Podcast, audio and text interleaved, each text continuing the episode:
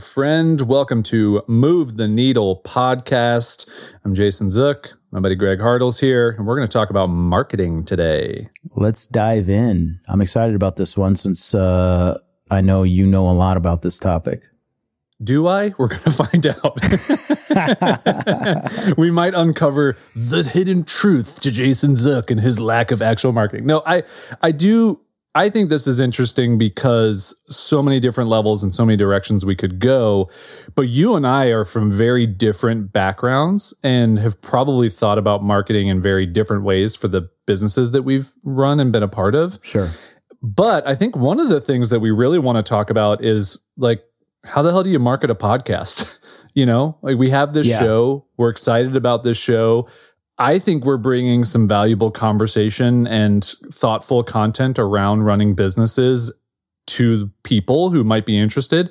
Um, obviously, we've gotten some good feedback from our own small audiences that we brought to this, which is something that I think we can definitely talk about with this stuff. But I don't know, maybe maybe we start with uh, what the heck are we going to do to market this podcast, and then go from there, or do you want to go a different direction? No, I, I, I like the idea of us talking about the state of marketing um, in context of the things we're working on, right? Or that we have in the past um, as well. Um, and why not start with the podcast in particular? Because this is my first podcast. This isn't your first podcast. Uh, however, I'm the one kind of controlling the what the production of it, or I don't know Yep. what you would call Yep. it, but Yeah, that's what I'd call it. uh, so uh, you know, learning the ropes on just you know how do you get a podcast out there from a logistical standpoint. But what's funny is, you know, when we launched our first couple of episodes, uh, I, I you know put them on Simplecast, and then I was done. you know, like I was like, okay, what what does one do from here? I don't know, and I don't know where to go. Like, do I write it on a sign and go stand outside on the street corner as the cars drive by? You know, what what do I do? So uh, it was striking to me in that you know most things that I work on, as we've discussed, I have some familiarity with. I I have other strategies I've tried.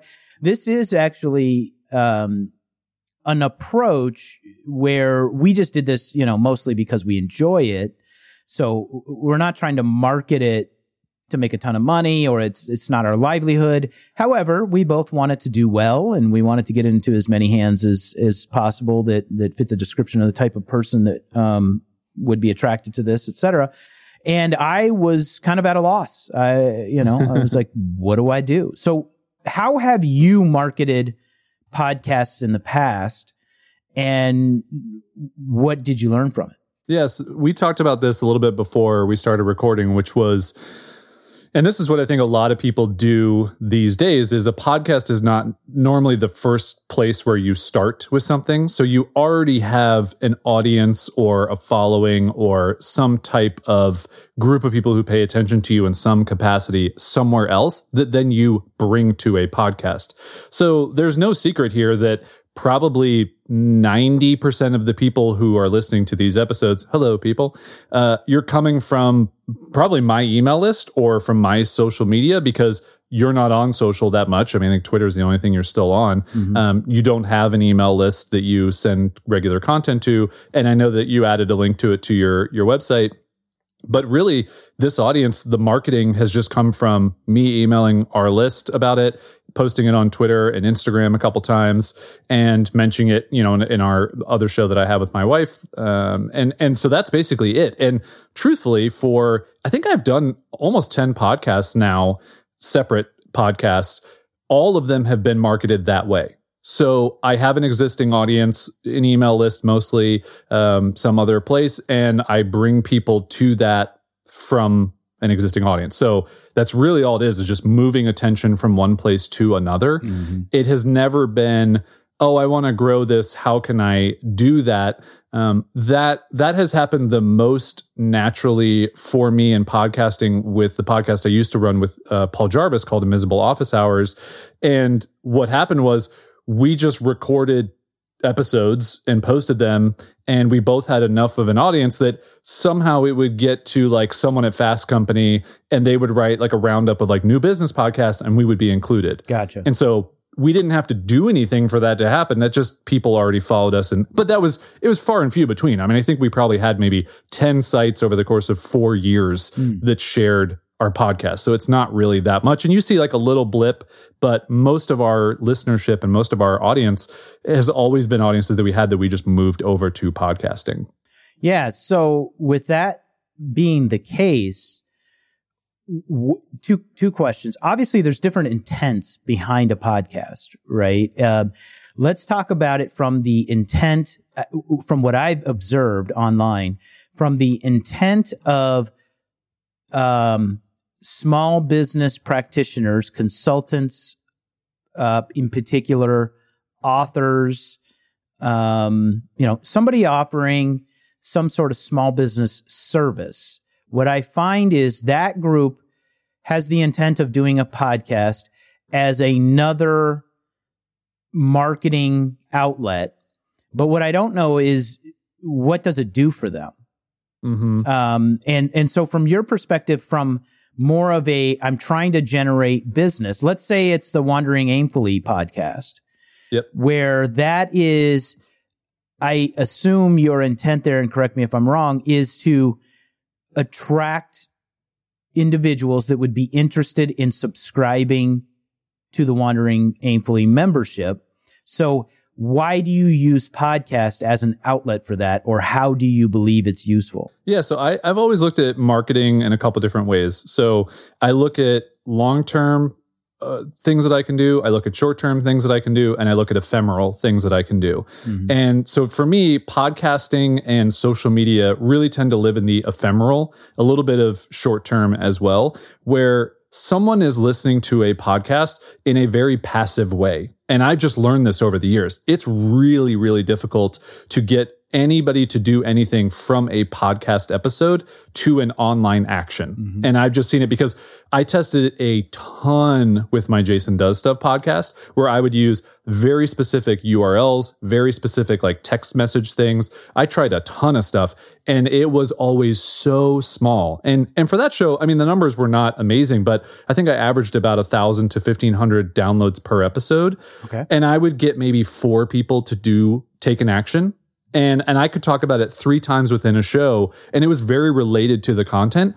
It's just such a passive thing. Like it really is. So mm-hmm. I, I, look at podcasting as as that way. So to answer your question specifically for wandering aimfully and really for any project that i've done i view podcasting much like i view social media which is deepening the connection to people so I'm just trying to build trust. I'm just trying to have people feel like there's a connection to us and it's their conduit into our lives because we like doing that. You know, I'm not the type of person who wants to own a passive business that is run by an employee and I never see emails or anything. It just has no appeal to me. Like I just, that's not why I get into business. I get into business for the people connection and for actually seeing the work that I do solve problems for people.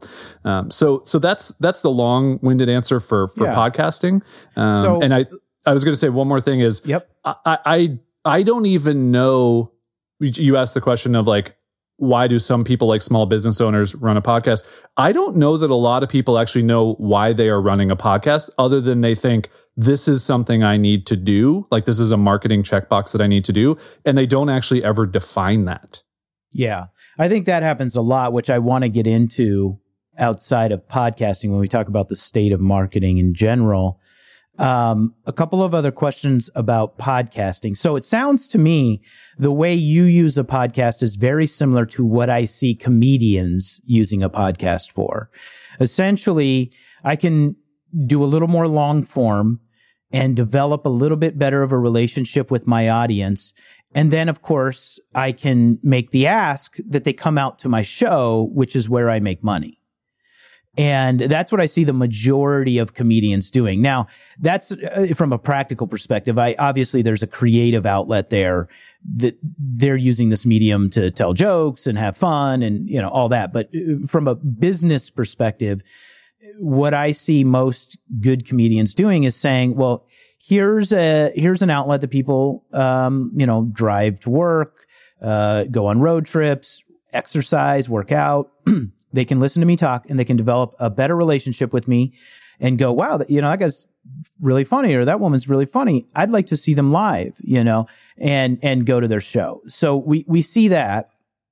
I think then there's also, uh, you know, the podcasts that are more about entertaining an audience in and of itself, right? So the heavily produced podcasts, Yep. um, where the podcast is the content. They're not trying to drive you somewhere else. The, the podcast is the final place, right? And they just want to create something that, uh, you'll enjoy, appreciate. And of course, then advertising becomes the mechanism with which they're able to fuel that. Have you ever, and then the third thing is, and the, the third option here is, you know, in the past, I've been a silent partner in an online media company. So it's not like I don't know anything about how this stuff works. Um, with a podcast that would regularly get, uh, you know, 50,000 downloads an episode. Um, and the model there was to interview people, um, who of course have their own audiences. So, Mhm. so the way that that podcast grew was if every week you have a different guest and that guest has their own audiences, own audience and is willing to share it with that audience, then you're able to grow your message through them. So, um, a couple of questions there. So it sounds like you've chosen the first option, which is we're staying, we're building a deeper connection with our audience that will hopefully lead to other things later. Uh, versus I'm going to interview a bunch of people and tap into their audiences or versus I'm going to, you know, do this creative endeavor. Have you considered a creative endeavor for your businesses? Like, in other words, a, a, a podcast, because it seems like something you would do where it's like you put out, you know, a 10 episode podcast that really isn't, uh, about business decisions related to wandering aimfully or, or about, you know, how to create things that wandering aimfully does, but almost like we're going to do this fun, creative podcast on cars or something on Teslas. And as a result, they discover wandering aimfully. Mhm. Have you thought about, I, I may be totally out of left field here, but have you thought about something like that or would you consider that or is that just not interesting? No, it, I definitely have. I mean, it's it's kind of funny you mentioned that. I was talking with Caroline, my wife. Um, for those of you who don't know who she is, a couple weeks ago, I think, where I I don't know. I've just really enjoyed some of these super specific podcasts on like Game of Thrones or on um, you know whatever it is. That's like the fandom podcast. Yeah. and and I I think it's really interesting because you, that's kind of what social media was a couple years ago, where we all kind of gathered around similar topics and things. And I think because it's become so everyone just wants to share their opinion now constantly, like we've lost some of those groups. And that's actually why I think like Reddit has resurged as like one of the top sites or the top site on the internet because now people have like left social media to go back to these smaller groups where mm-hmm. you have discussions about specific things. So to answer your question, yeah, I, I had thought about it and I think the the topic has just not come up yet where it seemed exciting enough or interesting enough to do that. But I do think that th- there is absolutely a limitation to how many people listen to how many small business podcasts and Yeah. what will actually happen, as opposed to knowing, hey, like the reason we do the Wandering Aimfully podcast is not because I ever think it's going to rank in iTunes in the top 2000 podcasts. It's because for our audience that we have, I just want them to feel a deeper connection to us. Now, one interesting thing that I've been thinking about recently, I don't know, I've been listening, especially because a couple weeks ago you mentioned a ton of podcasts for me to listen to. And I actually went down, I think I listened to every single one now. Um, some of the ones that I love the most are obviously the ones that are the most produced, like Broken Record with Malcolm Gladwell, like Revisionist History with Malcolm Gladwell. Um, even like I, I found this one, I think it's called Copper and Heat, and it's about a female chef who goes like talks about like her experience, and it's so well produced, and it's it's kind of the first time where I've sat down and thought about I actually I don't think I have any idea how I would put this together. Like when I see a YouTube video that's really well produced, I'm like, oh, I get it. Like I, I totally understand like the timeline of a video, how to add clips, like how all that works. But when I think about like the production of an audio show only, it kind of baffles me. Like I scratch my head a little bit on it and thinking about Yeah. how do you structure this and how does it look? Because I've only ever done it this way. I've only ever been on interviews, you know, been on other people's podcasts. I've only had my own podcast where there's another guest, or I've been the only person standing behind a microphone yelling into it, and I didn't do any production. You know, I put like a song on the front and the back. Right. Um, so yeah, it, it it's definitely to answer your question specifically. It's definitely something that I have thought about using it as let's talk about a bigger thing and then try and funnel people down into the thing that we're selling. Um, but I also feel like it's a big uphill battle for me. Like uh, it would be a lot more work to figure that out than it would be to spend that time doing something else that I could do a little bit more naturally or easily. yeah, you'd have to learn a set of skills that perhaps you don't have right now, or at least don't have at the level that you think you would need Totally. to turn it into what you want to turn it into, which is what I find most interesting about stuff like podcasts and, and the fact that we don't have gatekeepers anymore. I, I do think there's too many people just flipping on the switch and they don't really either have the breadth of knowledge necessary or they don't have the skill necessary, right? So there's tons of, say, for instance, business podcasts that are the interviewing style. Mm-hmm. And, you know, from my personal experience, almost every single one is terrible. Well, I can give you my personal experience, which is being the interviewee for, Yeah. I mean, over a hundred podcasts at this point easily. Maybe five have been enjoyable. I would believe that. Yeah. And it's because the people that have done it don't have the skill of how to interview people properly Totally. and don't and don't have the breadth of understanding to know what questions to ask this particular person, right? And and that kind of goes back to a bigger picture which I want to bring it up to is what do you do when you aren't skilled at these marketing outlets because I'm finding that a lot of people are putting on the hat, very similar to our conversation about project management, right? We're, we're small business owners. Mm-hmm. We don't have a ton of extra cash. We didn't raise a bunch of capital for our businesses. We're trying to get things going. So we, or, you know, maybe us and one other person in our company are basically wearing all the hats. So what do you, what is your, what is your approach to saying, here's a marketing channel or a marketing outlet that I see other people utilizing.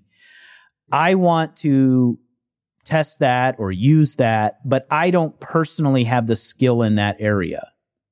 Where, where do you go from there?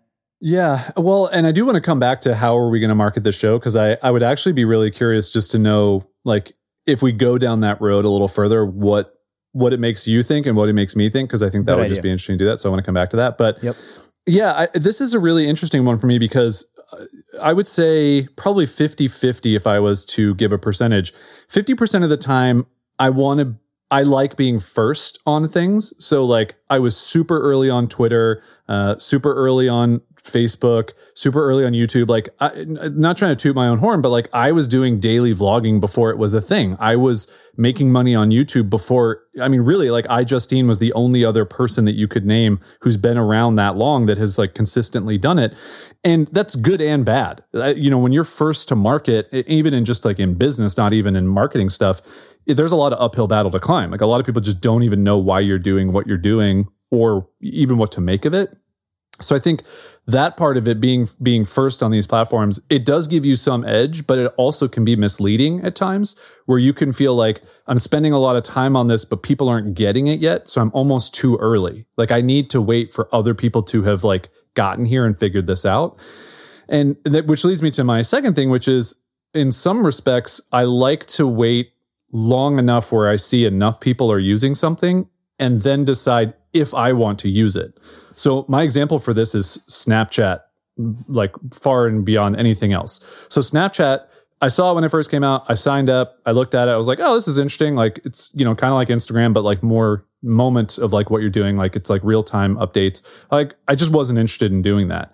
And then watched it get bigger and bigger and bigger. And finally got to a point where I'm seeing like all these small businesses on it. All these people are on it. Like the Gary V's of the world are like, you got to get on Snapchat. You got to get on it. I'm like, okay. Like I, I watched this thing go and I went back to it. And then I just go, nope, not for me. Like I don't want to be here. I don't like the type of work that has to be done here. And it kind of goes back to the the point that I just made a minute ago, which is if I have to invest all this time, but not really feel like I can see the return, but I know I can invest that same amount of time to something else where I'm almost guaranteed at least some semblance of a return, I'll go to the thing that has more of a guaranteed return because it just makes more sense to me to do that than it does to you know put put a bunch of chips into a, a pile of like I don't, I don't know if this is going to work out but i'll cross my fingers and hope Yeah. So let's go back to the podcast then and go down the rabbit hole of how you think we should be marketing this podcast. I see what you did there. uh, well, here's here's an interesting question, which uh, it, it may end the podcast in this episode. What is what is the what is the point of this podcast for us? That's a great question. Um, I think I'll answer it obviously from my perspective. I think there's some intrinsic value here that is not quantifiable, uh, that I get out of bouncing ideas, especially kind of smaller things, right? Like, Hey, I was thinking about doing this or I'm going to try this. I love doing that with you. And we've done that now for, you know, a handful of years. Kind of about anything in life, but in particular business, uh, is kind of where it all comes back to for us, where I like the idea of saying, Hey, I contacted this company, uh, made this proposal, to do this potential consulting thing with them. And then you always have something to say, right? Like you have something to say I might not have thought about, uh, didn't consider, didn't consider in that way. Uh, even something that in the moment kind of is a throwaway that you'll say, but then I'll go back and go, Oh, oh, you know what? You know, and like two weeks later and, and just kind of recall what you said. So there's this intrinsic aspect just for me selfishly where we were doing this before we hit record that, that I'm getting out of it. The, the thing about recording it though has, has, um, forced some level of accountability and focus to it that I don't think we had before, which is really helping me refine my ideas, focus on the things I'm really finding more important than others and holding myself accountable to them to follow through. So for, for personal reasons, that's one reason I do this podcast. The second reason for me is I do, I don't have any relationship, frankly, with an audience at this point. And so this is kind of, uh, you know, taking my first steps toward establishing some sort of audience which frankly comes off of your audience, right? So I don't, Mm-hmm. I mean, we joked about that when we first were considering this and starting this, where it's like, well, I might bring two people to the table, you know, to listen to this because I just don't have an audience anywhere. Um, so, so part of it is, is just kind of getting my feet wet with how do you work with an audience and how do you start building relationship with an audience and how do you lead them to other things that you're interested in, et cetera. So that's the, those are two va- uh, value propositions for me. And then the third I would say is I do feel that there's a lot of value that small business owners can get out of the conversations we're having that I'm not sure exist or don't exist in very many places for small business owners to go. I think that books are too nebulous and uh, don't really get to the heart of the matter. I think that over time, you know, so anything that you're going to listen to or or watch or read, most of the time doesn't carry you over time. So the ability for us to talk over several weeks uh, allows people to understand context better within their own business and how decisions are made and and how the outcomes are achieved. So I think, and then also um, we have a breadth of, you know, literally probably 40 years worth of experience here that we're bringing to the table that I don't, I, I rarely get or see um, in most business education context. So to me, it's about elevating the quality of information being shared with the small business owner that I always cringe at that, you know, it's, it's a big part of my life's work to give small business owners what they really need and not all this surface level BS that isn't really helping them make real progress.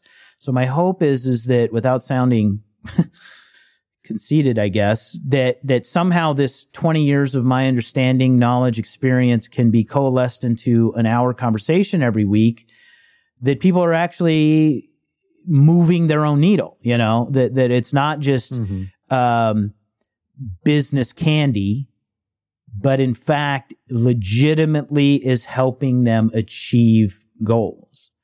So that's what it is for me. I immediately, okay, first of all, I agree with all three of those points. And that's pretty much the exact same reason why I wanted to do this podcast. I'll say that the majority of it for me is the first part, which is just like you and me having these conversations I've thoroughly enjoyed for years. Mm. And I think that there is a lot of value that is in them and putting like sharing that is really, you know, interesting to me and fun.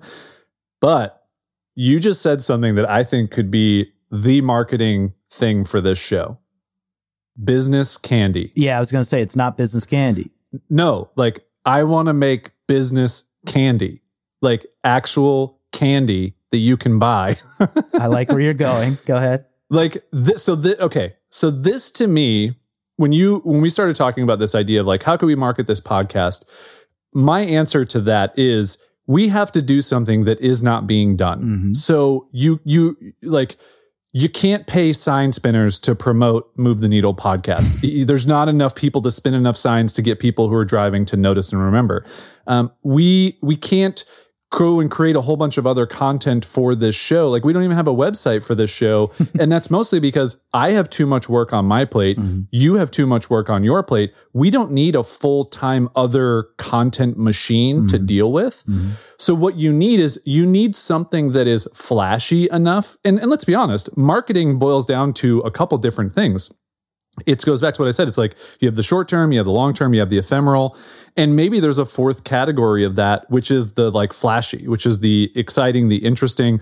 And it's not going to be something that lasts forever, but it's something that it makes people turn their head. It makes people go, wait, what? Wait, what is this? Like, what are they doing? And and it's it's that that gets people to tell their friends about it. Because mm-hmm. here's the thing. We're not in 2008 of podcasting where it's us adam carolla and like no one else doing it where someone goes hey have you listened to like the one of three podcasts that exists? Like but then people weren't even talking about it right? Because it just there wasn't enough saturation. Mm-hmm. we're at the point now where you have to do something and this is this is great to me. This is a great way to think about any avenue or any different part of business or any different part of uh, content or anything at all, which is it has to be something noteworthy enough or stand outworthy enough, which is not a term, but I just said it anyway, that gets someone to go, Hey, uh, I know you probably listen to like Tim Ferriss and other things, but there's these two guys that talk about their business stuff. And actually the conversation's good, but they also, for some reason, sell business candy.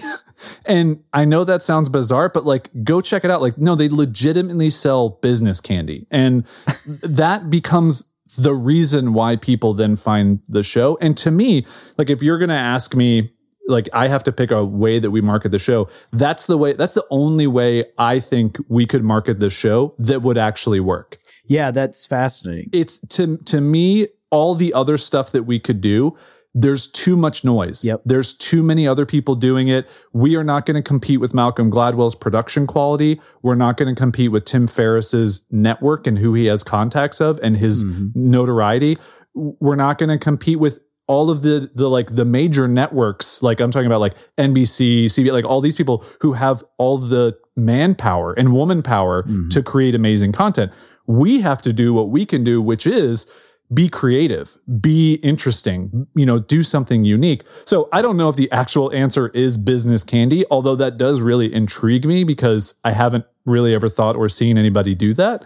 but I do think that it has to be something flashy or interesting that stands out. Yeah. So I would like, if we're going to do business candy, I'm going for like wrapped, ca- single wrapped caramels. To- totally, totally with you. I immediately thought single wrapped uh, product of some sort. Y- yeah. And then I, and then I think what we do is each wrapping is like its own version of business. So I want to see the wrapping that's the bow tie, uh, and pinstripe suit. I like it. I want to see, you, you see where I'm going? Yeah. You know, I, I, I want to see the different business, uh, professional, uh, rapping, you know, like the, like the YouTuber that's really fun yep. and out there color scheme. Um, you know, and then we, and then we kind of come up with nicknames for each candy. Yeah. Yeah, I'm I'm down with this. Um, I'm a I'm I'm not a huge fan of candy personally, but Well- when it's good, it's good. So you know, Yeah. if we can do something close, I, I know we're not going to create the Reese's peanut butter cup, Right. but uh, I- I'm I'm all in on us creating some candy. I think it's a really, uh, it's an interesting idea for a lot of reasons for me. And I, I think that, like I said, the more out there you are with it, the, the better chance you have of people talking about it. Yeah. Right. And I almost feel like part of this too is it's not just the fact that it's candy. It's not just the fact that like the individual packages are branded in a weird way. Um, you know, and, and I, I also don't eat much sugar or candy either. So I think we would have to figure out like, okay, what is like, what do we actually want to do here? Right. But I think part of this that could be interesting too could be like we only have a limited quantity of all of the business candy that we could potentially offer and and sell. And so it's like you have to get it while you can get it and like create some kind type of compelling urgency of you know there's only going to be you know 500 pieces of this this type of candy sold or whatever Yeah. um, and just kind of playing into like the things that you have to do to get a business out there and to get people to notice it. I, I don't know. It could be fun to play around with a little bit of that stuff as well. Yeah, and I also like the idea of somehow um, I don't know the words for it, but uh, along the lines of um, I mean, if you're going to consume business candy, it might as well be actual candy Right. instead of all that other garbage. You know, so uh, so yeah, I um, I want to table that specific uh, idea. you know, we don't need to go too far down the rabbit hole there, but I I like where you're going in terms of in today's world, what makes today easy and difficult is you have so many outlets available to you, and a lot of them are inexpensive. The downside is, is so does everyone else. Mhm. and and and if you don't bring some significant level of creativity to it or innovation to it, uh, you're likely to be drowned out. Yep. And what I see more than anything else is just that. I see, Yep. I see, you know, small business owners swimming upstream and they just can never get there because they're just being drowned out. And it's mostly because their stuff isn't that great. Yep. You know, their, their marketing stuff isn't that great. They're just copying or mimicking what everyone else is doing. I'm not the person to necessarily give people advice on what they should be doing differently um, in that arena. I know what can be done. I know how to measure it. I know how to get it done. Uh, I'm not necessarily that person that's going to come up with, you know, business candy. Um, But you just did. I know, and then know how to brand it and et cetera. But um, so so where else, you know, outside of that, would you? What else would you do? And what is the value of doing what would be now considered probably more traditional things like having a website that's promoting your podcast, as an example, or having a social media account that's promoting your podcast. Do you think that's is there value there? Yeah. So um, I want to table business candy uh, also because now I'm thinking business chocolate because I do like chocolate. You mentioned the Reese's thing. And I'm also thinking like, what if we put like silly little business tropes on on the chocolate?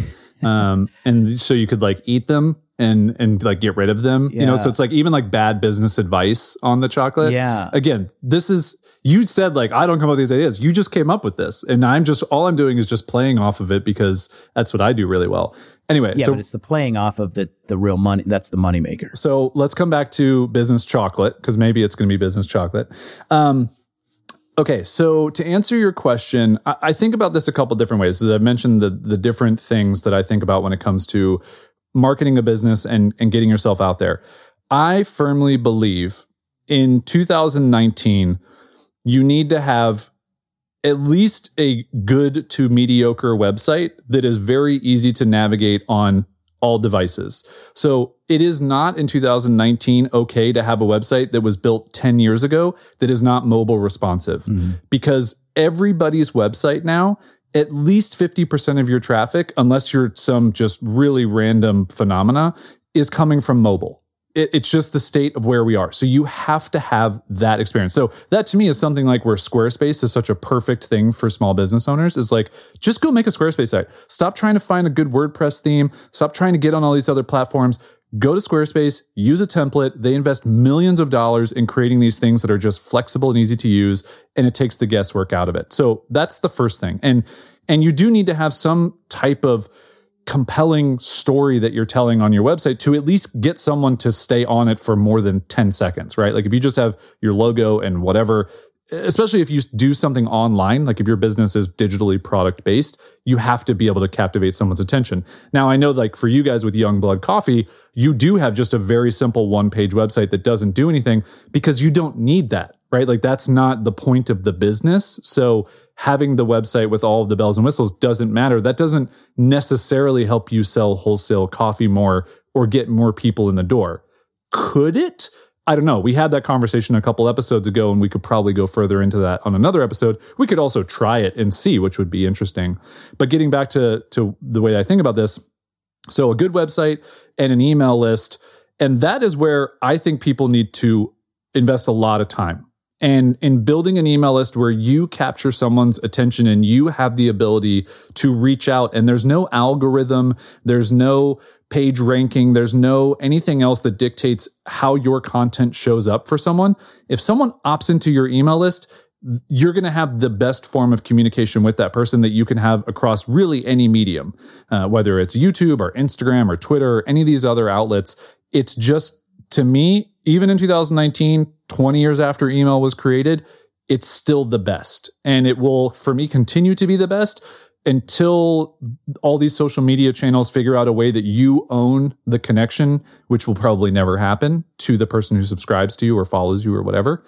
So I think those are the two most important things because no matter what you do, having direct contact and access to your subscribers or your customers or whatever, that is bar none the, the, the thing you have to do to start.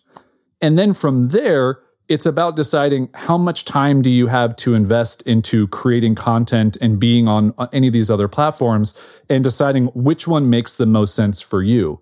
You know, so uh, again, like let me just go down this this path for Youngblood for a second. You know, for Youngblood, coffee shops do just so well on Instagram. Like I know I follow like five or six coffee shops and it's because I love coffee. I love coffee gadgets. I love coffee shop aesthetics. I love the vibe of them. It makes me feel good when I see the photos and the things. So like that's a natural thing for me where I feel like you can create a presence. You can actually get some organic reach just by using some of the hashtags that people follow for coffee related things. And you can build up an audience that way and you can market your products that way.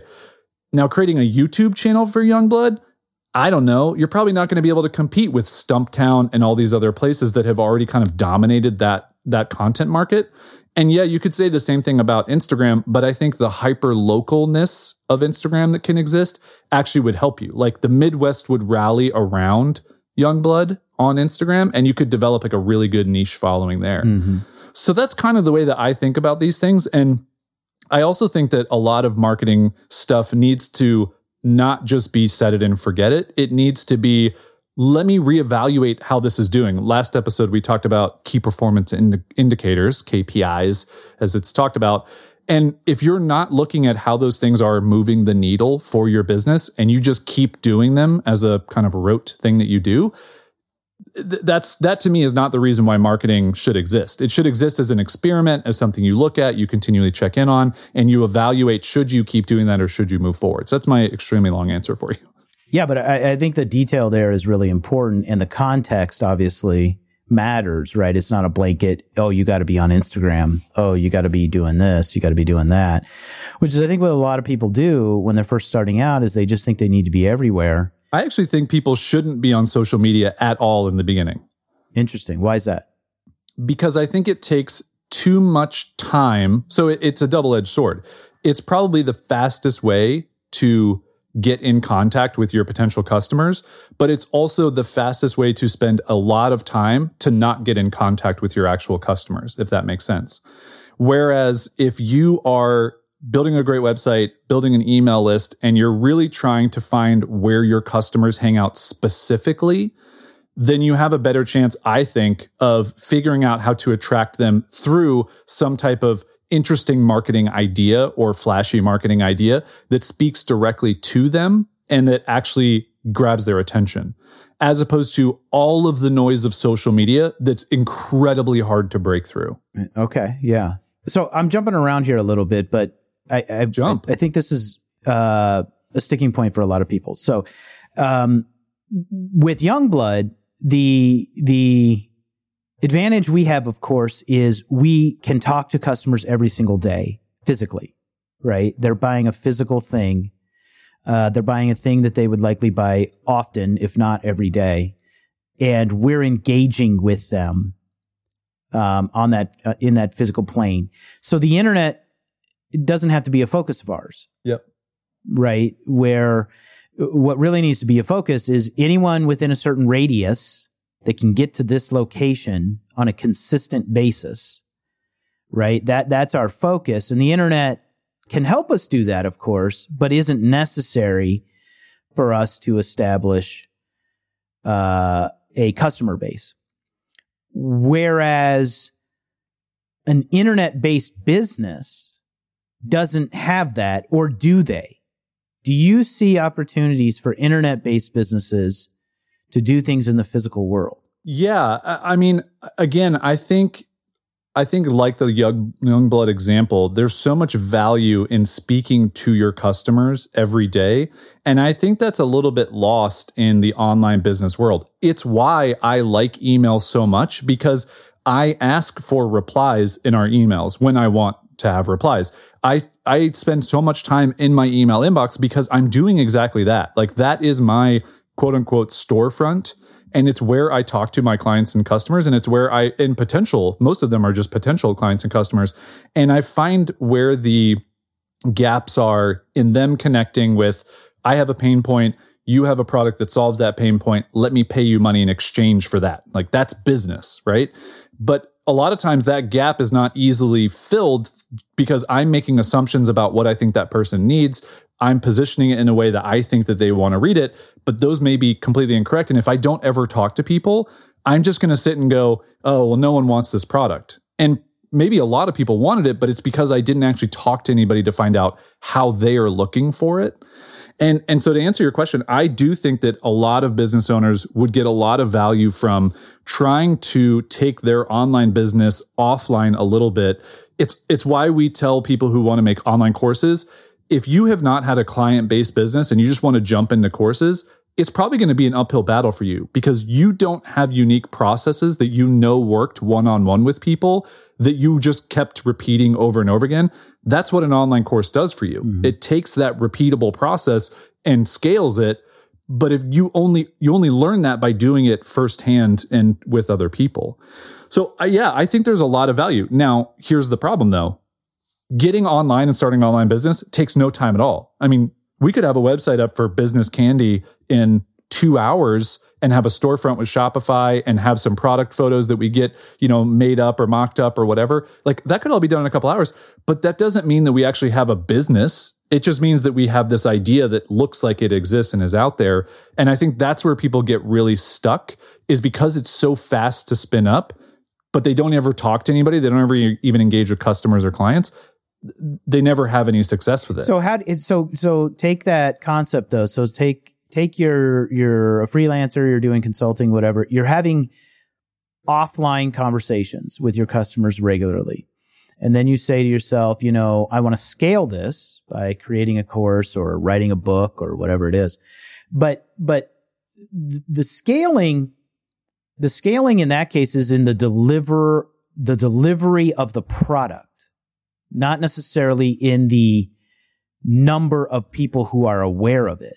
Right. So, so your first step of scaling is saying, I have this idea in my head or I have this process in my head that I repeatedly explain to X customer, X type of customer in person, right?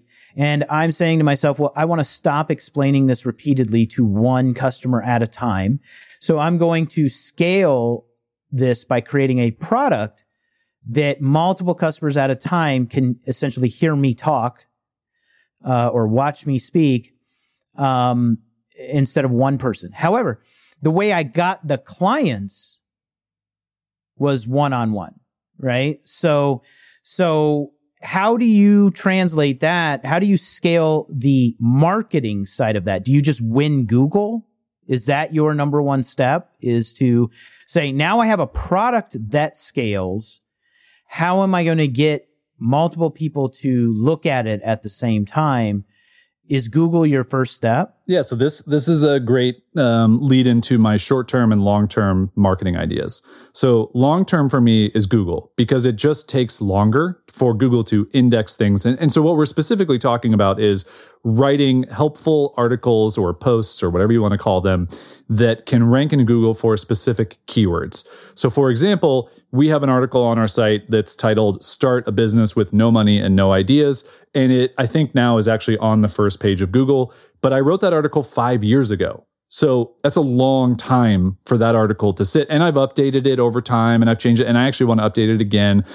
But that's a long term strategy that is now finally starting to pay off and drive traffic. No one has five years to wait, right? Like it's just, that's not a strategy. You can't go, you know what? I'm going to start a business and in five years, I'm just going to wait and see how right. it goes. It's not going to work. So you have to have some short term things and so, what I would tell um, Sally, the designer who has worked with all of her one on one design clients, is if she is thinking about creating a, a, course specifically, and that's just kind of the idea of this. And I'm, I'm happy to go down the road of another business example if we want, but this is the one I know really well. So, she needs to get in front of her ideal audience where they already hang out. And when I say that, I mean a captive place where they already hang out. And then she needs to try and deliver value to that audience to show that she is a person who can help them. So for that type of person, I would say you you have some type of process or you have some type of content that you can create that you can pitch to different websites that are already accepting other people's content that you can get in front of an audience that wants this type of content. For Sally, that would be like 99u.com or it would be any of the big design blogs that are out there, getting on designer news, constantly sharing helpful things so that people see you who are already there interested in this stuff and now go, Oh, Sally has a really interesting perspective on this, or Sally helped me solve this problem through this article that she wrote and shared on this site. Uh, or Sally did an interview on this podcast of this person who talks about designers. And I now feel like I trust her. I want to go look at what she does. And that's the short term marketing because that's showing up where people already exist that are captive. And it's just, it's, it's a little bit different than showing up, let's say on YouTube where people are already captive because you have to break through a lot of noise. Now, if you're on like a YouTube interview show of someone who has a design thing, like that's different. Like that could possibly work for you. But if you're just trying to create designer focused content on YouTube, it's yes, there are people that are there, but it's like the Instagram thing. Like it's going to be hard yeah. to kind of crack into that quickly. Right. So the short term thing is finding people who already have the audience that you want to be involved with and you have a product for and delivering value in that audience. And that actually goes back to last episode where you pitched this software company, this medical software company on improving their process. What Sally has to do is she has to present her value and make it a no brainer for someone to say yes to. She can't just email and go, Hey, I want to write a post about how people should use Adobe XD and why it's important that's not going to get anybody's uh, excited or, or their interest. She has to share what that thing is. She has to go a step further than most people will, because then it makes the yes much easier for that. And it it takes work, you know, like I'm not going to sugarcoat it. The short-term start for Sally is a lot of work, it's a lot of self-promotion, it's a lot of putting yourself out there, but that is how it works. Like unless you have an unlimited budget to spend on Facebook ads, which I don't think any of us small business owners do, there's no other way that I've seen that it works in a repeatable fashion. Okay. So let's also talk about then um, whether or not more traditional modes of marketing are still viable and and uh, whether or not you've found them useful. And uh, I would say from my perspective, you know, when I think of like service-based businesses such as a physician's office, right? Or say, say a dentist, you know, a cosmetic dentist. I believe that most cosmetic des- dentists in my research and, and the ones that I've worked with are still following mostly traditional routes. What they're trying and what their number one thing that they're trying to do is they're trying to get into the home of a potential customer. So they're spending a considerable portion of their money on something, you know, direct mail marketing, um, into some sort of magazine that goes to all the homes or coupon book that goes to all the homes or something to get into the home, the, the, the local newspaper, w- whatever it might be. Um, and I still think uh, there's a lot of value in that. I, I, I still think the brand building that is happening there works. If I, and, and, and I get it at my own house, like I can, I can name, I can name some service providers that are near me. And the reason I know their names is they've shown up in my mailbox enough times for me to just, you know, bank that information. So when it's time for me to consider a dry cleaner or a cosmetic dentist or something of that nature, it's likely that's where I'm going to start. Do you think that's how most people are starting or do you think most people are Googling? That's really funny. Yeah. I, so as you're saying that, all I can think about is every piece of mail that I get that's not from my mom goes right in the recycle bin. like I don't yeah, even. me too. Except I get like a a flyer Yeah. from like a local Yeah. real estate agent or something, and I I can recognize the dude Yeah. I on the flyer and his name because it shows up in my mailbox every goddamn week. I don't think I think I've actually purposely not hired those people because I just I don't I don't know. I don't trust them or I feel like they're grasping at straws. Like they're an old business that's dying and they won't let go of direct mail. And that's just like that's the millennial in me right? Like I'm on the cusp of being a millennial. So like I do have some of those thoughts and tendencies. Mm-hmm. But for me this is where Yelp for like traditional businesses I use Yelp all the time so like we when we moved into our new place, uh, our landscaping situation, and we don't have much of a yard, but it was like Jumanji in there. like it would like I think you know the ghost of Robin Williams was in there, like just living, and there was like a lot of things going on, and it was to the point where I looked at it and I go, I just went.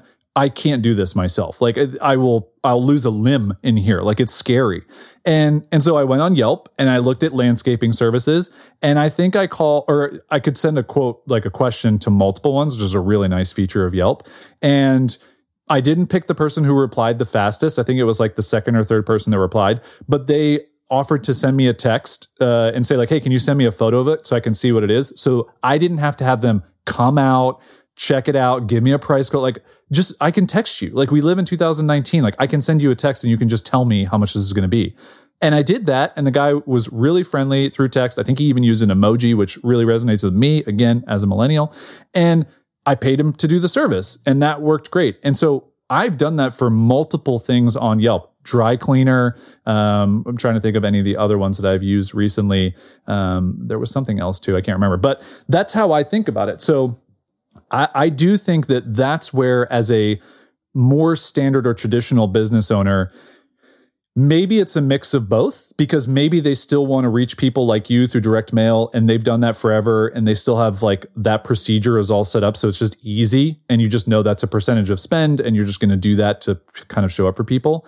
But i do think it's also important to invest in building up your credibility in places where people are going to find your service all the time So if I was to run a, a cosmetic dentist office, I would make sure that getting Yelp reviews was a priority for my business and encouraging people to do it in a very honest way, but just encouraging it to happen so that it wasn't like what you see for a lot of business owners who are on Yelp, where there's like nine reviews, half of them have never been answered, and they're not even necessarily bad. They're just kind of weird. As opposed to the places where I go and I see people who are, they have someone from their staff who is answering reviews, especially negative ones, to really go through and say, like, what happened here? How can we fix this? Like that stuff for me goes a long way. And I think that that is, it's almost marketing in disguise because it doesn't necessarily feel like answering customer service questions publicly is marketing, but it really is. It goes a long way.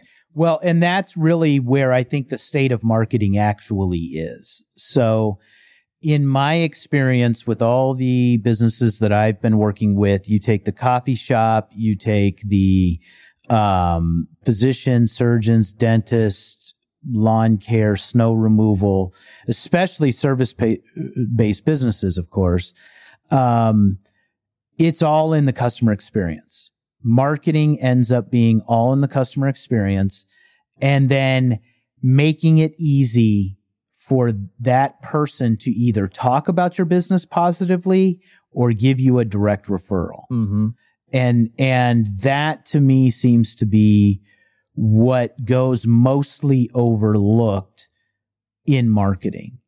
And, and there's no question that the experience an individual is going to have matters most to how we make recommendations, how we help each other. The, the key I think that's changed over, you know, the last 10 years or so is how well you can get that person to communicate your message for you. Yep. So, so if you had a great experience with a dentist, it's likely you're going to tell other people in passing, right? In very passive ways. So, you know, I might be standing at, you know, a dad might be standing at his son's basketball game talking to people and, you know, uh, your buddy, your neighbor that you see all the time is like, oh, I got this toothache. I got to get looked at. Oh, you know, I went and see this one dentist, mm-hmm. blah, blah, blah. Right. It's just kind of a passive conversation that happens. That's marketing. Yep. Right. And, and the only way that works is if you delivered a great experience to that customer. However, the difference now is we have less and less of those types of conversations. Yep. Right. And instead we have the conversation with our phone and ourselves. Right. So we have the conversation with Google. We have the conversation with Yelp. We have the, con- it's that's, it's, it's the same conversation, right? You're looking at what people are saying. You're looking at how they're saying it, who, who, how credible they are, etc. You're just not doing it kind of in neighborly community scenarios as much anymore. So you got to kind of win that conversation in a more active way by anyone that has a good experience by delivering a good experience and then anyone who has a good experience getting them to take action for you that shares it with people they know.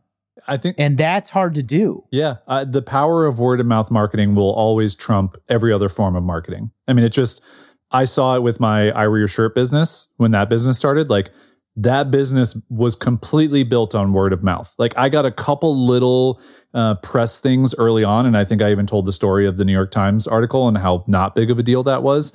But the thing that spread I wear your shirt and that made it the success that it was, and especially in the first year, was people talking about it.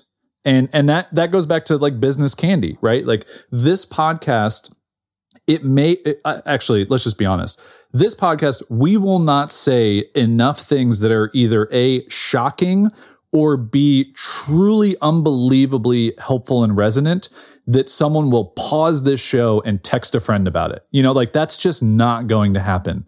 However, if someone goes to a website like businesscandy.com or whatever, and they just think that's hilarious and they post about it on social media or they, you know, include it in an email that they send to their audience. Like that could not happen with our show in just its regular form. And, and so I think that that is just something that you have to think about if you can, which is how can you create word of mouth marketing? And let's just be honest, Greg, a lot of businesses are too boring to create word of mouth marketing for. Like a cosmetic dentist, it's going to be tough. The best word of mouth marketing they're going to get is just that going to the dentist doesn't suck. And if they just created a campaign around that, that could be funny and that could be interesting. But for the majority of businesses, it's the word of mouth marketing they can create is really great experience, really great service, uh, above and beyond care for the product or for the service that they're offering. And that does matter. It's also difficult. And, and I think if we, if we're zooming the lens out here to talk about how we look at marketing here as we get close to 2020, which is bizarre to think about, is that it's actually a little bit about slowing down. Like, yes, the flash in the pan ideas are great, but it's also about build, building a foundation of having a great product or service, having really good customer service or support, having a great website or something that captivates people and that brings them back, or you have constant communication with them that you control. To me, that's, that's like you have to do all that stuff before you do anything else. Yeah, and and I want to make that distinction between essentially active word of mouth and passive word of mouth. Mm-hmm. Where where active word of mouth is somebody telling you about something. Passive word of mouth is you looking on Yelp and seeing what someone else said about mm-hmm. it. Right. And what I've found to be interesting is businesses really struggle in getting the passive word of mouth. They, they don't know how to, because most of us are not going to go leave a Yelp review, right? Out of every hundred customers you have come to your location, a very small fraction of those people will take the time to leave a review. So you have to create ways in which they, they will help you. And it, it, it, and it's not just delivering a great experience. It's asking for the review. It's asking in the right way. It's asking at the right time. It's making it easy for them. Um, you know, those types of things. As an example, with the surgeon, um, that I was most recently working with, you know, one change that I made was at the end of the survey where we ask them a series, at the end of the electronic survey that arrived in their email inbox, where it asks them a series of questions about their experience. It says, would you be willing to leave us a review? If so, here's a link to Yelp. Here's a link to Google. Here's a link to Facebook. And what you, just by having the link there, we increased our percentage of people who would leave a review. I don't remember what the percentage was, but it was, it was significant enough where it made a huge difference. Yep. Right. So, so what's fascinating to me is we live in this world where you have to figure out as the business owner or the marketer of how to do 90% of the work for the person. Mm-hmm. And then they do the last little bit, right? That gets you over the hump for that passive word of mouth. And if you don't do that 90%, it's very hard to get people to take any sort of action like that. Yep. It's funny. So if, if I owned a, a, cosmetic dentistry business, I would do this just just for me to give the example. I would first I would run the numbers to make sure that it was viable. Let's assume the numbers work out. I would offer a free uh like cleaning, like teeth cleaning for anybody who leaves a review on Yelp, good or bad, because I'm going to assume that if I'm asking for people to actively leave reviews on Yelp, I know they're going to be good because I've made my product good. I've made my customer service good. Like I've built the foundation, right? And I would just know that that positive review leads to a percentage of new clients who come in that I track by going, Hey, new client, can you please fill out on this form when you're filling out your initial form? How did you hear about us? And if that Yelp box is getting checked a ton, then I know that these investments in free cleaning that I can pretty much write off. Yes. Those are leading to people getting in the door and, and me making money. And so it's not as simple as going, Hey, let me just put a Yelp sticker on my window and passively ask for it. It's, it's for me to go, let me get creative with this and actually invest in this happening. That's right. And it's, it's actually kind of interesting. I mean, I guess this just go back to your point a couple episodes ago where you just said that like a lot of people aren't naturally creative thinkers or they don't think this way. And I do think that's why hiring marketing people can be very valuable because if you don't think that way, and getting people to come at your business from an outside perspective and go, hey, you should set up da, da, da, this thing. I mean, if there's a dentist listening to this who takes that idea and runs with it and it works well, I'm so happy for you because I just feel like that's a no brainer. Like, I don't know why every dentist office in the country doesn't do that. You know, eventually it wouldn't work. But again, that goes back to my point too of like marketing is not set it and forget it forever. Like it's little things that you do for certain amounts of time.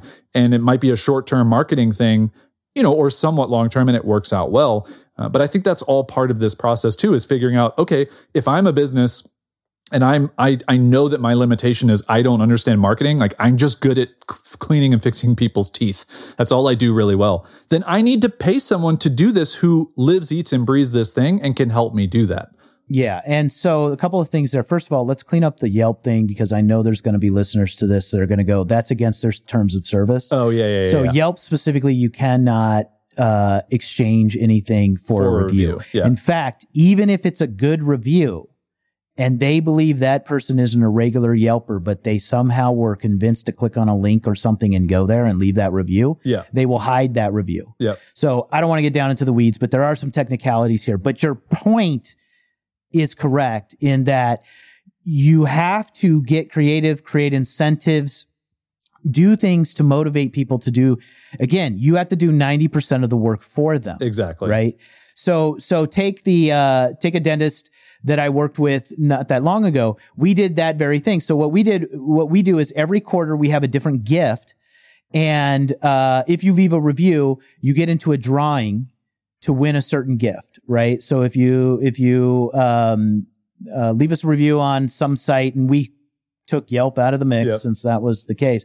But it, it helped us a ton, right? Because what, what people love is they, they want to help you. Like if they have a good experience, they want to help you. They're just busy. Yep. Uh, they don't have time, et cetera, et cetera. Um, also the other thing we did is we gave examples of good reviews Yeah. right? So we said, you know, sometimes you might get stuck about what to say. Here's what to consider. And here's how others have left us a review that has really been a great review, right? So you help them. You got to get them 90% of the way there. And then they, um, uh, will do it, right? Uh, what I think is, is, so interesting though is that most people don't get them 90% of the way there. They don't, they don't think creatively. They don't, they don't look at it as an investment into, uh, you know, their future by having the current person help them out. But you, you've got to help the current customer get all the way there to the finish line. Um, and you, and you can't just leave it up to them to do it. And coming up with, you know, interesting, creative things like that, uh, really makes a difference, right? It, it, it- reviews or referrals, like make it interesting, uh, make it fun and make it seem like that when I make a referral or when I leave a review, there's something for me to benefit from that.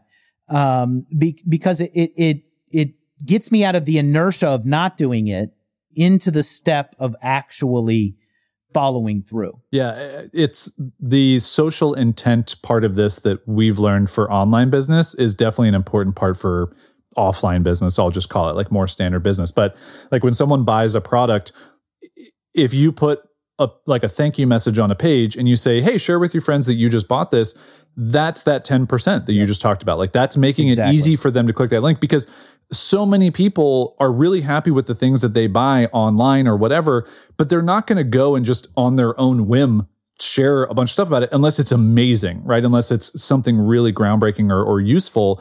Uh, and and I think that, that those steps of thinking of like, okay, someone just purchased, let me be in their shoes. Oh, I want to tell someone about this, but like I don't have time. I'm on my phone. I you know I got to go pick up my kids or whatever. Oh, I get a one click link to share on Twitter. Sure, my 112 followers would appreciate this. Like, boom, done. That's right. You know, and that that those little things, those thoughtful things I think that stuff all adds up when it comes to the the bigger picture of marketing and and again getting back to the point of this this episode and just kind of how we both think about marketing is you can you can look at any one tactic under a microscope but not one single tactic is going to be, be the reason why your business succeeds. It is the culmination of all of it. And marketing, especially, it's the culmination of all of the potential places someone gets to learn about you, experience what you do. Um, and, and I do think that that's also why, uh, you know, let's even come back to this podcast and, and what we could do to promote it. Like, I think if we wanted this podcast to grow 10x in listenership or 100x in listenership, it's going to take a lot of work for us. Like there's no easy solution for us to do that. And so the decision really becomes, and this is, I think, for lots of business owners to wrestle with this decision is, am I willing to do X amount of work to get Y amount of results? Mm-hmm. And and for us, we may look at like the business candy idea or anything else that we might think about for this show specifically. It may not be worth the amount of time for the potential amount of return. And that's okay too. Like, I think there's something to be said for this enough mindset that I, I constantly talk about, which is maybe you just have a small show that brings you a lot of intrinsic value that keeps you motivated. You know, like for us, generally speaking, like that could be enough. But if it's not, then you weigh the options of, okay, what, what are we going to do? How much time are we going to invest? Do we have to invest money? Do we have to get anybody to help us? Like, what does all of that look like? What's the potential return? Let's measure that. And then let's decide, does this make sense to do that? And I think that's the, the cycle that everyone should get in when it comes to marketing ideas for their business. And even simple things like signing up for an Instagram account. Like just think about it a little bit more than just, oh, I'm just going to start casually posting because it's pretty much a waste of your time unless you actually have a plan and you stick to it. Yeah, and I, I do think that um, there's a, you know, that the other piece uh, that you're getting at there is you do have to have strategy and tactics, right? Where I think we've kind of entered a world now where a lot of people are just using the internet as um, exposure, but there's no strategy or tactic behind it. Totally agree. and you. they end up just spinning their wheels and wasting a lot of time, right? So there's a million different strategies and tactics, for instance, for each for each platform, right? For for Instagram, there's several strategies and tactics that one can take. You need to have one, yep. right? And not just casually like, oh, everyone's on Instagram, so I'll post my thing on Instagram type of approach, which never used to really be the case because it never was cost effective enough or it took too much time. So you couldn't be, you know, oh yeah, you know, I'll do, I'll, I'll mail a thing to every single home. Um, because it, you actually had to have a distributor that would put it into the home, you know, and you actually had to have somebody, uh, designer design something and you didn't have tools to design it yourself, et cetera, et cetera, et cetera. And now it's like technology is the, the, the downside of all this technological innovation for the small business owner is it's, it's given us control, but we're either not that great at it um, or we just are are just kind of off the cuff doing it and haven't built any strategy or tactic behind it. So we all have, you know, a, a, an extreme amount of small business owners have very, very, very, very average websites and very average social channels and very average uh, uh, search results for their businesses because it's like technology gave us just enough power to control these things and do them. But we either don't have the skill to do them well and or we haven't thought them through and or we haven't added any layer of creativity to it. Yeah. And and that's what we're seeing, right? And that goes back to our it's never been easier to start, never been harder to succeed. You know, there's 28 million small businesses in the United States. 28 million. One for every what? 10 people, 20 people? Yeah. One business for every 20 people that exist, just you know, somewhere in that range.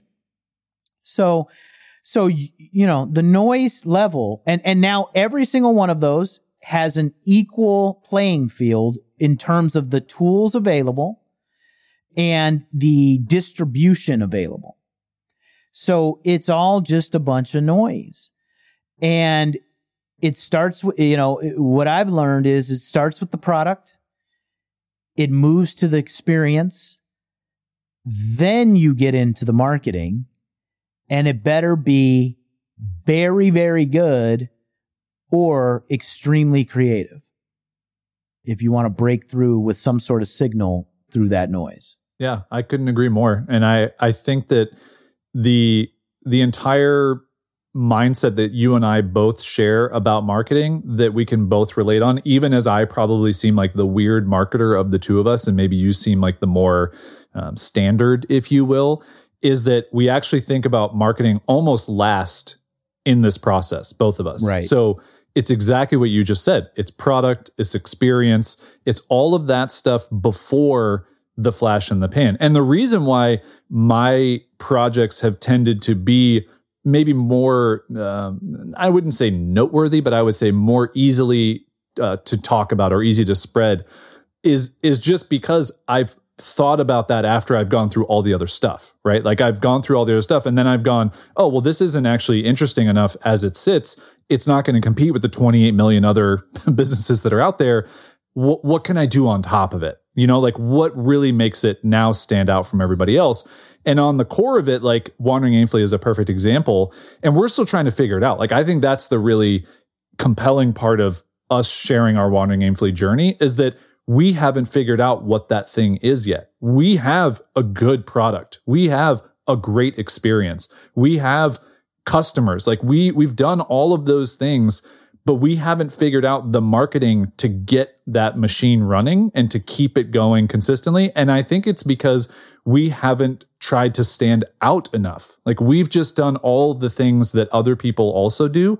And sure, maybe our level of quality is higher. Maybe our level of like personal creativity is a little bit higher, but it is not enough. It really isn't. And, and we're okay with that. Like we, we're only two people, so we can only do so much. Right. But that's also why like Caroline was running our Wandering Aimfully Instagram account from the beginning, and she was investing so much time into it. And, and we were okay with it. But what we started to realize was never were we hearing that people were signing up for our membership because of our Instagram account. Mm-hmm. Right. And now, if we didn't both have individual Instagram accounts as well, we probably would have kept posting on Wandering Aimfully. But we already have audiences that we've built. Like it didn't make sense to continue to spend so much time and effort there. And and so I think it really, you know, as you've talked about a lot of this this stuff that it's important to look at, I just think that marketing in general is something you have to revisit constantly, and you have to keep coming through this customer journey, um, you know, that gets talked about a lot, which is just how are people entering the different phases of what you're doing and what you're selling, and what are you tweaking, what are you changing, what are you working on to to kind of make that happen. Um, and, and I think I don't know, maybe my last question to you here on all of this is do do you want to spend the time and effort that you know that it takes for other types of businesses to do marketing to market this podcast and to grow it? No. Um, I figured I figured that was the answer. It's the easy answer. Now, yeah. I I might change my mind on that. Um, yeah. I feel like at some point. However, I, you know, even I when I look that, at, I love that your answer is no. I love it Yeah. so much. but even, even with a podcast though, I think of all the podcasts I listen to, yep. I have not listened to a single podcast because I read a blog post or because I saw an Instagram feed or because I, I personally haven't. Now I, I know other people will challenge that because I'm sure they have, but I can tell you, I listen to a lot of podcasts, as you know. Um, Yep. and all of them have come as a result of someone else mm-hmm. someone else that knows me that says, Hey, I think you would really like X. Right. And that's how all the podcasts that I listen to have happened. And, and I just, I think once you know about a podcast, I've seen feeds like on Twitter of a, somebody who does a podcast that I know about that will be, that'll say something like, Hey, I'm interviewing so and so and it'll be out in two weeks. I see stuff like that, but I already knew about the podcast by that point, right? Yep. So I'm not listening. I'm not learning about it new. So for me personally, I would like to create a good enough podcast where people who find this useful will say to their friends and colleagues and associates that say, I know you. I know you're going to like this. You should listen. Um, I'd rather build it that way and, and put the energy into the content itself than in spreading the content, than, than, than systematically trying to spread this content, um, in, in the ways that we know how. Um, you know, that may change, but that's where I'm at now. Okay, I have a follow up. Are you Do you think the way that we're producing this show right now, which let's just be honest, is no production, um, do you think that's enough? Or do you think that if we do want this to grow, we have to up the production of it? I think there's some level of production that we'll have to up to get we'll we'll uh, we'll plateau. I do think we'll plateau if Yeah. we don't upgrade the production. Um, however, the interesting thing about something like a podcast is the production is not necessarily as critical as the as the content itself in this case. In an audio format, it, it appears that it's the, mostly the content itself. However, I do think we will plateau. Yep. I do think I do think it will seem amateurish at some point for a certain listener Yeah. that we're trying to reach, I think one, and that won't work. one thing that could be interesting for us that is not a new, it's not a new idea, but I do like it as an idea. And I think it's a low hanging fruit idea for us, which would be to have someone submit like a problem they're having with their business and that you and I both try and offer up a solution to it as a part of the show or as a part of a separate episode of the show. You know, like maybe we have our weekly, these types of recordings and then our updates and our business stuff in, in that same weekly format. But maybe we have a different episode that goes out possibly as well. Um, that's maybe shorter and it's more of like, okay, this business owner brought up this thing. Mhm. Let's go through how we would solve that problem, put our heads together, share that, and that becomes part of it. I that's not groundbreaking. It's not new. Yeah. But I do think it does up the production of this show and it does add another part of it that becomes like, you know, let's be honest with each other. Not everyone's going to commit to a two hour episode. Like they may only listen to 30 minutes and be like, okay, on to the next podcast or whatever. So if we had a shorter episode element as well, someone could get through that and then be like, oh, you know what? I do have another hour. Like I want to listen to these guys talk about whatever they're up to. That could be an idea for us. Yeah, I've actually thought about that. I thought about doing that on my own a few years ago. Um, because I like the idea of, you know, for me, I like the idea of very real world practical things. Yep. Right. So I want somebody to say, this is the challenge I'm having. Do you have any thoughts on this? And then I can, you know, share based on my experience. And then I thought about that for us as well. Um, a couple weeks ago where I was like, you know, it'd be, it'd be really interesting to hear where other people are at with their businesses um, and and you know our two heads together, Mm-hmm. what might get them to move the needle. So I agree. I I, I like that kind of concept, um, uh, and I think that could that could go somewhere um, in the future. I think if we were to do that, one one easy way that we could do it. This is a little inside baseball here, but um, what we could do is just record a s- record a small pitch for it and put that pitch at the beginning and end of each episode that we've already recorded. right. So as episodes come out, it's just like, hey, uh, we're going to start a new segment on here in a couple of weeks, uh, but we need you know you for it. So if you have uh, you know a business problem or something you're going through, we want to talk through it with you, and we're happy to keep you anonymous and your business name anonymous. But we would just need to know like the type of business or what you're doing and submit it here, and then we just need like some place that people can submit that. Yep. Um, but that could be a way that we could hopefully people who are listening to this that already have some of those things that they want, like, you know, even if just 10 people did it, I mean, that would be 10 weeks of content that we could try that out and see if that helps. Um, I'm sure we could also get it through, you know, my existing audience as well. But I do think it would be fun to get it from people who actually listen to the show because then if they hear them on themselves on the show or us talking about it, like that adds to the, to the value of it. So yeah, something for us to think about. Yeah. No, I think that's a that's a smart idea, and you know something that we may um, pursue if we if we want to up the level of this Yeah. going forward. And uh, you know, I and I think that th- those things are necessary. I, I do. I, I don't. I know we live in a world where you can just flip on the microphone or flip on the video and you can go. And there is appeal to the non-stuffy nature of a highly produced piece of content. However, I don't, if you, if you want to scale enough in most cases, you're going to need to improve your production level. Um, and you got to start where you can start, but you need to consider that over the course of time, I believe. Totally. And I, I think it, And you see that with big time players, by the way. yeah.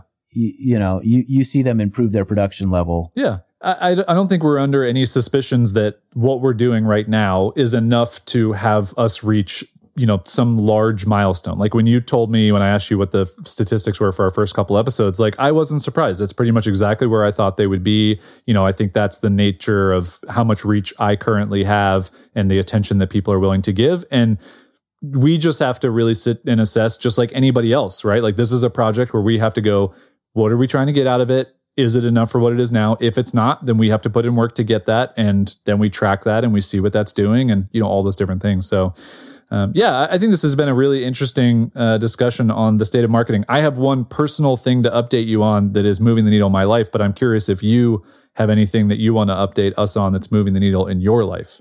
I have nothing uh, in particular new to report on that front. Okay, so uh, I I brought up uh, searching for a landscape company. I told you about my Jumanji situation that I had going. Yes. Um, we have some. I think they're azaleas uh, that that line a fence next to our house, and boy, are they happy this time of year. They are just man, they are growing everywhere, and normally I'd probably just let them be, but the problem is that there's a lot of spiders that are being attracted to this. And I've now walked into probably 30 spider webs just walking. And it's just nothing's worse than walking into a spider web as a human. Like I just don't know. Like you just look ridiculous.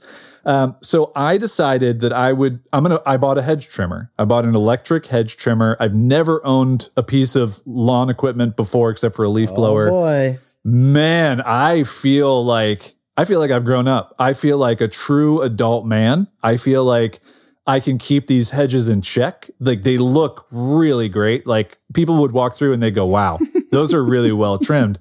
And I need you to know this thing was $29. Like we've gotten to the place where I, like I thought these, I thought an electric hedge trimmer was like 200 bucks. Like I had no clue because I've just never bought one.